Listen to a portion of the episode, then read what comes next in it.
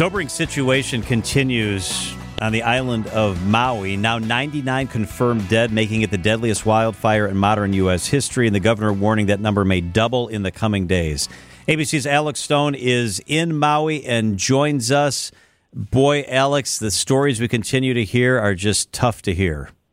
They really are. And uh, today, uh, somber day here that, that the police department, Maui County Police, uh, they are beginning death notifications, uh, letting families know. But they've only been able to positively identify four of the, the bodies based on fingerprints and, and visually that that tells you with the other 95 that, that they know are dead. They cannot, it's going to come down to DNA to identify them.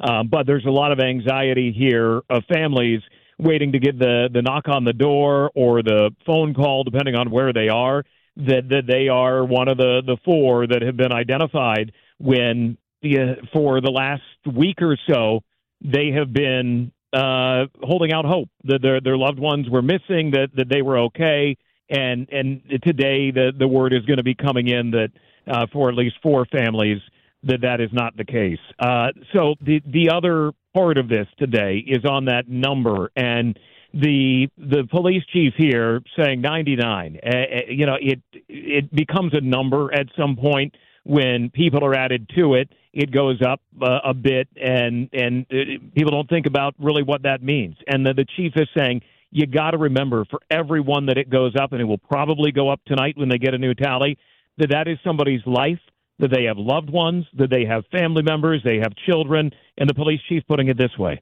There are 99 so far. I understand that people want numbers. It's not a numbers game.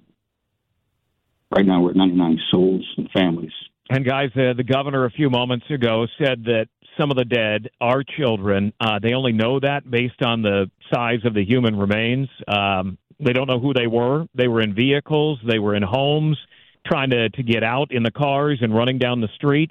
Um, but but he says it is incredibly difficult as they have gone through and and found entire families who were trying to get out, and there were children in the plural uh, that that were in the car as they were trying to escape, and they didn't make it. So it gets more grim by the the day. In that way, they've got 20 cadaver dogs now that are searching. They've searched about a quarter of the buildings in Lahaina.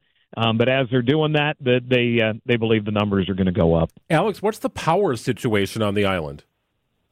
Well, most of the island is okay, uh, but not in the the area once you go into to Lahaina. So th- that area still has no power. They won't have any power for a very long time. The entire infrastructure is gone. There are no power lines. There are no power poles.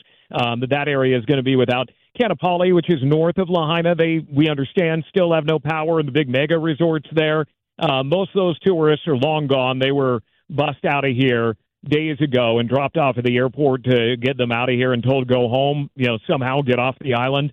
Um, it's mainly rescue teams that are staying in those hotels without the power right now. We understand they have running water, and as LA County Fire and Rescue indicated, they're happy just with the running water. They don't need the electricity uh, that they can uh, clean off at the end of the night when they get back. So it's it's not great, but the other parts of the island many parts are pretty operational, like normal. The Wailea, which is another big resort area, the other big one on the the island.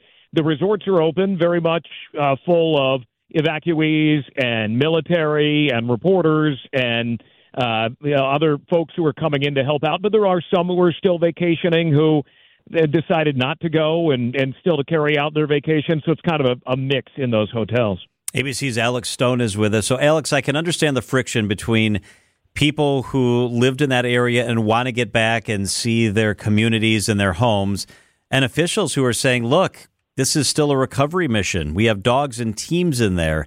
How is that playing out in Lahaina?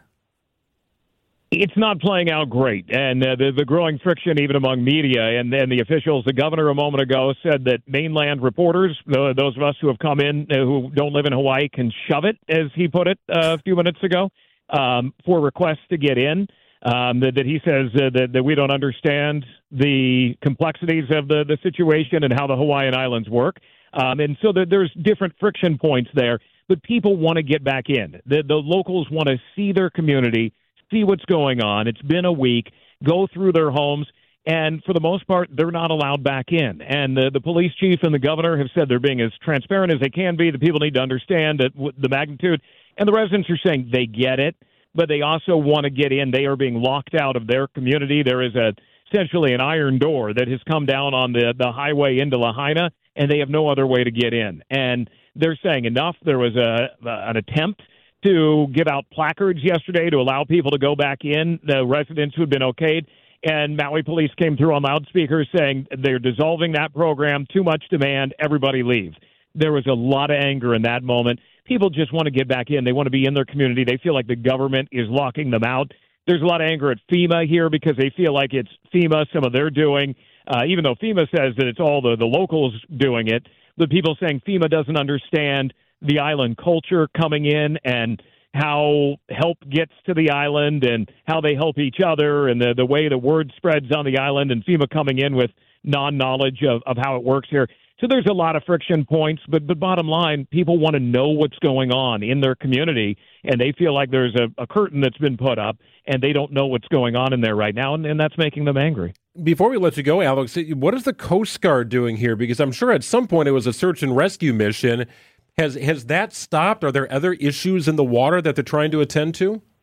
Not a ton. Uh, they, they early on they were picking up people who had jumped into the water, but now they're kind of patrolling the the coastline for any boats or ships that try to get close to Lahaina. Because there are, I, I met a, a group yesterday that was doing kind of clandestine runs to the North Lahaina area where there are a lot of evacuees living without power and cell phone service or anything else, but they don't want to leave because then they can't get back in, uh, and their homes did not burn. So they're they're running these scuba trip boats full of pineapples and barbecues and meat and propane up, dropping it on the beach and then coming back. And the locals will leave propane tanks, empty ones on the beach, that on the boats they'll pick them up, fill them up, and then run them back up. And the, the Coast Guard is kind of turning a blind eye to that. They know what's going on, but they're letting it go on. Uh, technically, they're not allowed to be doing it and, and dropping and, and stepping foot on the, the beach up there. Um, but again, it's you know eh, so that there's some of that activity along the coast, but for the most part, uh, not a lot going on up and down the water either. ABC's Alex Stone in Maui. Thank you for the update, Alex. You got it. Thanks, guys.